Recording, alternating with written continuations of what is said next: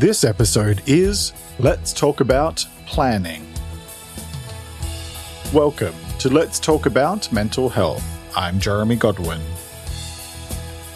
In this podcast, I look at one aspect of better mental health each week, and I share practical and straightforward advice that you can apply immediately to improve your well-being.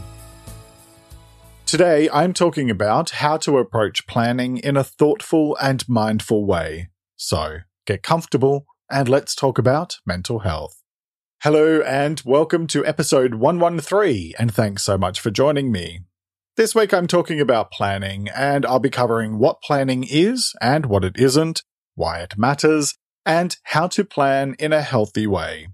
Before I begin, a quick reminder that I'm asking you to become a supporter of my show via Patreon in order to help me keep on providing content each week here on the podcast and on YouTube. For just a few dollars a month, you'll help me to cover the rising costs associated with putting out my work each week. And for a few dollars extra, you can also access exclusive bonus content, including monthly video updates where I share a preview of what is coming up here and on YouTube in the month ahead. Plus, you can submit your questions about better mental health and well-being, which I will answer in the same video.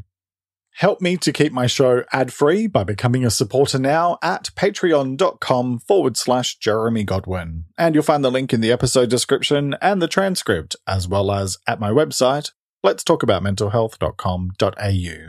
So with that covered, let's talk about planning. I am, for the most part, fairly open-ended about planning my life and even my work, and I'll talk about the pros and cons of that in a little bit. But surprisingly, that doesn't mean I'm laid back. Oh no. In fact, my partner would very likely describe me as quite uptight when it comes to planning. For example, anytime we travel, I have our day-by-day itinerary planned out at least a month in advance, more like two or three, and that includes having all of our accommodation fully booked after spending several weeks doing very thorough research to find the best options for our needs. One of my friends once told me about their trip to Europe where nothing had been booked, and I nearly fainted in horror. So how can someone like me, a person with a pathological need to have some specific aspects of their life planned down to the micro detail, also be the same person who only has broad goals that they're working towards in the future for work and home? No idea. I am complex and I have many layers, like both onions and Shrek. Here's the thing, I don't think there is a perfect state one way or the other, and I think a lot of it comes down to working out what your preferences are and leaning into them, while also gently or not so gently pushing yourself beyond the limits of what you're comfortable with, because in order to grow, we need to break outside of the ordinary. So let's go through some definitions and let's talk about what planning is and what it isn't. Planning is, quite simply, the act of making a detailed proposal for doing or achieving something, or setting an intention or reaching a decision about what you are going to do, either generally or in relation to a specific goal or focus. And that definition was adapted from the Oxford Dictionary. What planning isn't, however, is a guaranteed set of actions or an absolute set-in-stone, blow-by-blow account of what is or isn't going to happen, because it misses out on one important factor, the variability of the world in general. Things change, and as a result, our priorities change, which means that we need to adapt or modify our plans based on the new circumstances. And that's something I'll be exploring in more detail in a little bit. First, back to the definition piece. In short, planning is a roadmap of how you're going to make something happen. That map analogy is a good one because there are a whole bunch of variables that we need to consider when planning for any type of journey, short or long. What mode of transport are we using? Which direction will we take? How long do we expect the trip to take us? What specific steps or turns do you need to take to reach your destination? How heavy do we expect traffic to be? Are there expected obstacles along the way that we'll need to factor in? What alternative course can we take if there is an unexpected obstacle, like a traffic jam or accident? These are just seven of the many hundreds and even thousands of questions that can go through our minds while we're busy organising and arranging whatever it is that we're trying to do, regardless of whether that's a trip to a new location or if it's a specific outcome you're planning to achieve in your life. Planning is a very popular topic, and there seems to be an entire industry that has popped up over the past few years focused on tools and resources to help us make more efficient and effective plans for how we're going to utilize our time, and by extension, how we're going to achieve all of the goals and dreams that we have. Search for the word planning on YouTube, the world's second biggest search engine after the all-powerful Google, and you'll get more than five hundred forty-four million videos in the search results, based on a search I ran using TubeBuddy in December twenty twenty-one. And I'd say it's fair to assume that the topic is going to just continue to grow and grow and grow. Such is our fascination with trying to plan for the future. But why? Why are we so obsessed with planning? I mean, the obvious answer is control, because we want to be able to control the way that our future turns out, which is a great way to turn your dreams into reality, but is also, at the same time, a bit of a futile exercise in a broad sense, which I'll explore in a minute. But beyond control, I think a lot of the appeal of planning is about trying to create a greater sense of security and certainty for ourselves in a very uncertain world. I mean, at the end of twenty nineteen, none of us could ever have known what was coming our way, let alone the fact that we'd still be dealing with it in twenty twenty-two.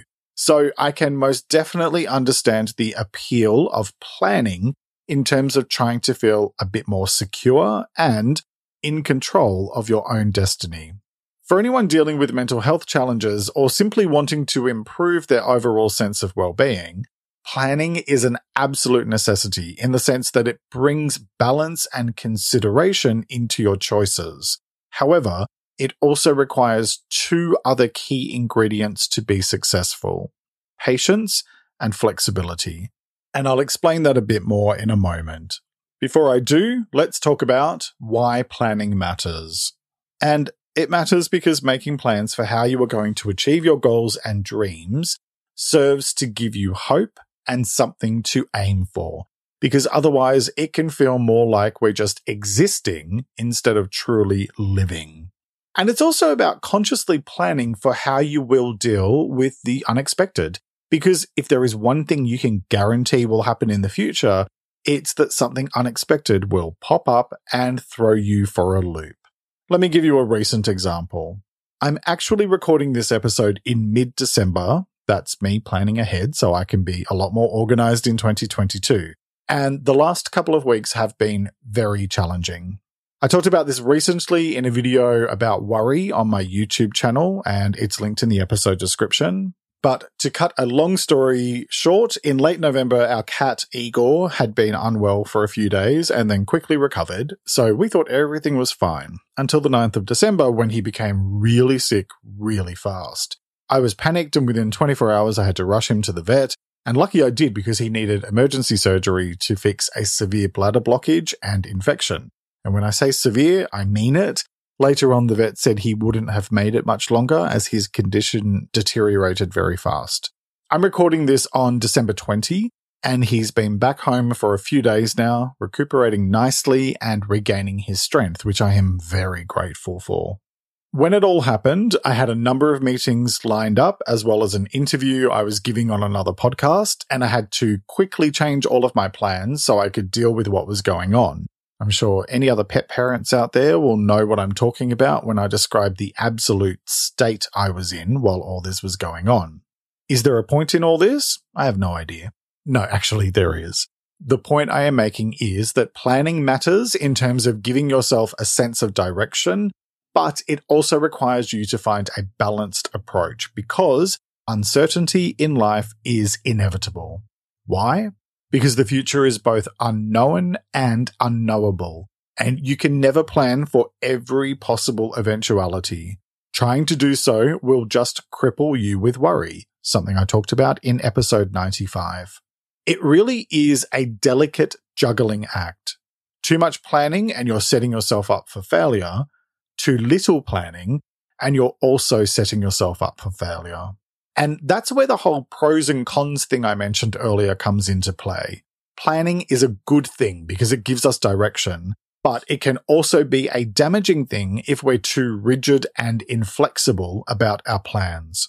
Finding the balance is the foundation of healthy planning, because it is about finding the middle ground between too much planning versus too little. So how do you find that balance? Well, let's get into the how-to part of today's episode, and let's talk about how to plan in a healthy way. So there are two broad messages I'm going to be getting across in this section: planning in general and also planning for your well-being. I believe both need to be considered, but I'm not going to single out one over the other because they're both important and interconnected. So other than me saying the odd bit about planning for your well-being, then please be aware that the overarching messages in this section are about both of those broad elements of planning. So let's begin with start by reflecting. And no real surprises here because it's a piece of advice that I give a lot. Start by considering what is working in your life and what is not, so that you can identify where you might need to focus your attention. This isn't an excuse to roast yourself. Instead, I'm asking you to do this in a kind, objective, and non-judgmental way. We all have opportunities for development.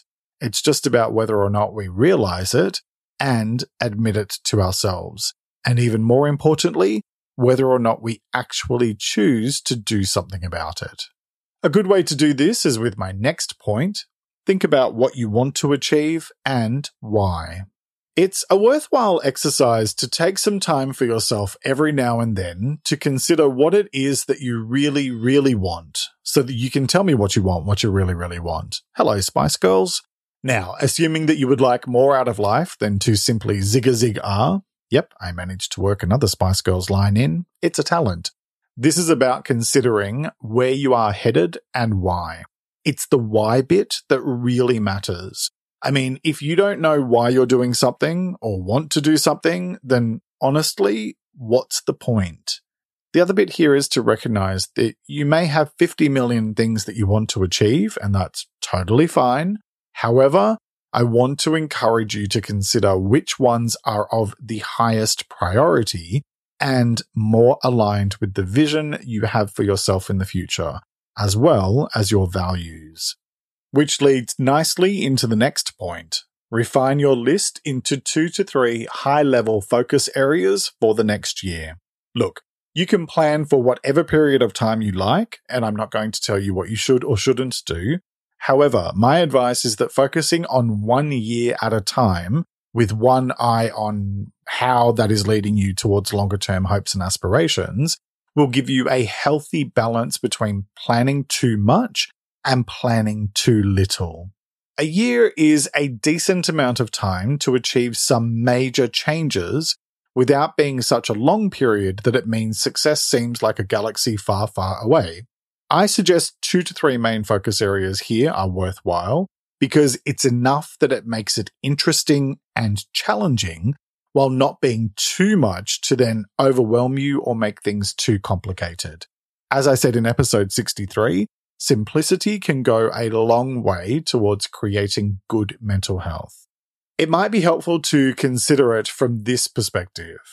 Identify one key focus for your work or career, one focus area for your external world, such as your relationships with others, and one for your internal world, like your own self-development and personal growth. I say focus area instead of goal because I think goals are very specific and don't necessarily speak to the intention of what it is that we're trying to achieve and why. Whereas a focus area can be a good reminder of your broad intentions. For example, my focus for my work in twenty twenty-two is to have a profitable and sustainable business that helps people while at the same time having fun with what I do and how I do it. So, how do you know what to focus on? Great question, and that's why my next point is consider what will make you feel more aligned. And by this, I mean what is going to contribute to your sense of satisfaction and quality of life, which I talked about in episode one ten about satisfaction. For example, I've talked openly many times on this show about the fact that I used to work in the business world and it reached a point where I just absolutely hated it. And I don't use the word hate lightly. For me, it was at odds with what mattered most to me in terms of feeling like I'm actually helping people and doing so in a way that feels authentic to me. That doesn't mean you can't achieve those things in the corporate world, because you can, but it just means that over time, I changed and eventually it wasn't the right fit for me anymore, so I needed to change direction. Think about what feels right to you and let that steer you to explore different options so you can figure out what feels most connected with the type of life you want to live. Which leads into my next point. Think about how you want to feel. You can measure success in lots of different ways, which I covered in episode seventy-four about success. But realistically speaking, most so-called measures of success are nothing more than numbers on a page. Numbers are fine, but the problem is that they are completely out of your direct control, which is why you'll often hear YouTubers and podcasters referring to vanity metrics like subscribers or plays. They're nice to look at, but they don't really mean much. And since they rely on external factors, it can be all too easy to get caught in a cycle of trying to please others rather than focusing on what matters most to you. The same goes in the world of business. Yes, achieving one hundred twenty-five percent of target might seem great, but do you feel good about yourself and what you had to do to achieve that? Is it sustainable? Maybe it is, I don't know. But at the very least, take some time to ask yourself those questions. Which really goes back to my earlier point about considering what you want to achieve and why. So, with that in mind, think about what it is that you want to feel, such as feeling fulfilled or purposeful or whatever it is for you, and let that be your guide. Continuing that thought, my next point is, consider what is within your control. A healthy approach to planning is one where you look at the things you want to achieve and then identify what is specifically within your direct control. In other words, what can you do or say to create the outcome you desire? Everything else cannot be controlled by you, and that includes other people. So you cannot accurately predict what will or will not happen, meaning that you need to be prepared to adapt to things as they change. I talked about control in more detail back in episode forty-eight, so you may find that helpful to review for more on the subject. That leads to my next point. Consider what you can remove or reduce from your life, because sometimes the most effective plans are more about how to simplify your life by removing complications or difficult situations, or difficult relationships for that matter, since that can then free up your headspace for other things, while also creating a greater sense of calm, which is a topic that I explored in episode one oh three.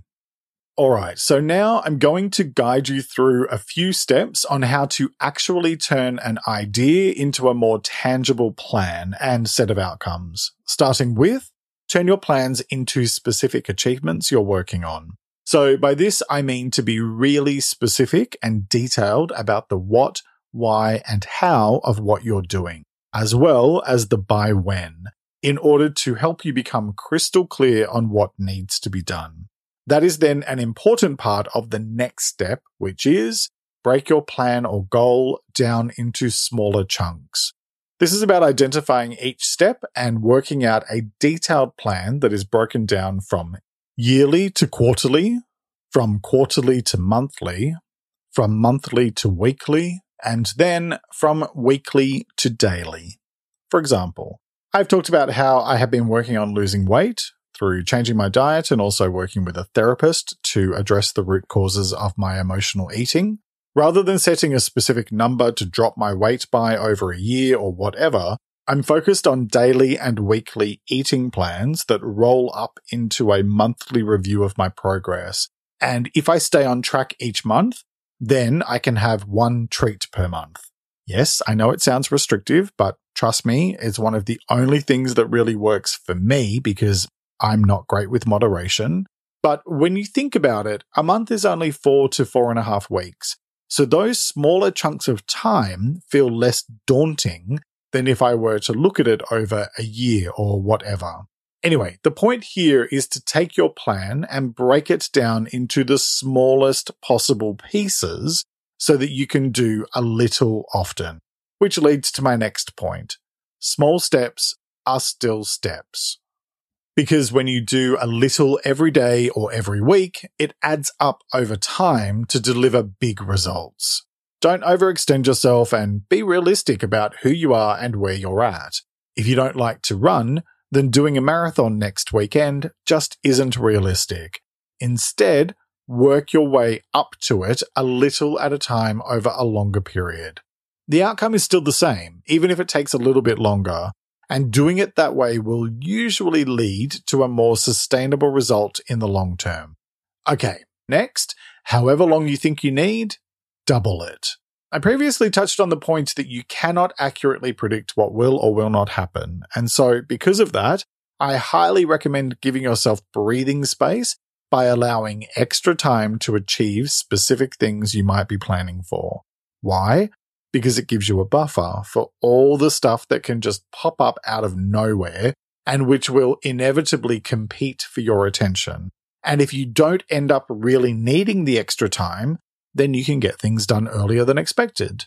All right, my next point is have a plan B, because planning requires a high degree of flexibility and adaptability, since you never know what may change in the future. So always think a couple of steps ahead and consider alternate options in case one part of your plan doesn't work out as you had hoped. Remember that failure is not the end of the world, and it's simply an opportunity to learn, something I covered in episode eighty-four about failure. And last but not least, get support, because you don't need to have all of the answers, and it's okay to ask for help with stuff.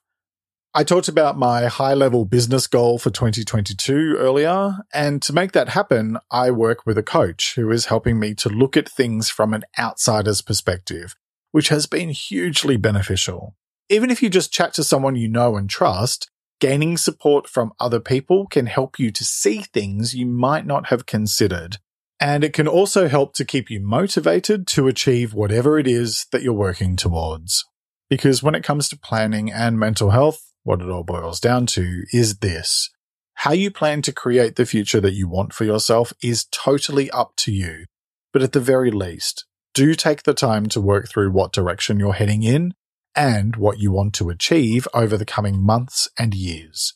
Doing so helps to motivate you, and it creates a sense of hope and excitement for the future, which can serve to propel you forward through even the darkest of times. The choice is yours, as it is with all things related to your well-being. So, what choice will you make today? Each week I like to finish up by sharing a quote about the week's topic, and I encourage you to take a few moments to really reflect on it and consider what it means to you. This week's quote is by Mark Twain, and it is, "Plan for the future because that's where you are going to spend the rest of your life." Let me repeat that. Plan for the future because that's where you are going to spend the rest of your life. All right, that's nearly it for this week. Next week, I'll be talking about fulfillment. I was watching a video on YouTube recently by Simon Sinek, the writer and speaker, where he was talking about how ridiculous it is that we think loving our jobs should be something special, when in fact, doing work that makes us feel fulfilled should be the norm. That quote got my attention, and the topic of fulfillment in what we do for work is one that I am very interested in. I recently talked about general life satisfaction in episode one ten, and I think it's important to take that discussion further in terms of work and fulfillment. So that's what I'm covering next time. I'll be talking about what fulfillment is, why fulfillment matters, and how to feel more fulfilled in whatever you do for a living. I hope you'll join me for that episode, which will be released on Sunday, the sixteenth of January, twenty twenty-two. And on Wednesday, you'll find another weekly episode of Better Mental Health on YouTube. So take a moment to subscribe to my channel using the link in the episode description, or head to lets talk about mental health dot com dot a u, where you can also join my free mailing list for my weekly newsletter. And my website is also linked in the episode description on whatever podcast service you're currently listening to me on. And as always, find me on Instagram at L T A Mental Health, where I post extra content daily. Thank you very much for joining me today. Look after yourself and make a conscious effort to share positivity and kindness out into the world, because you get back what you put out. Take care and talk to you next time. Let's Talk About Mental Health is proudly produced by Reconnaissance Media, helping you find meaning and gratitude. For more information, visit reconnaissance media dot com.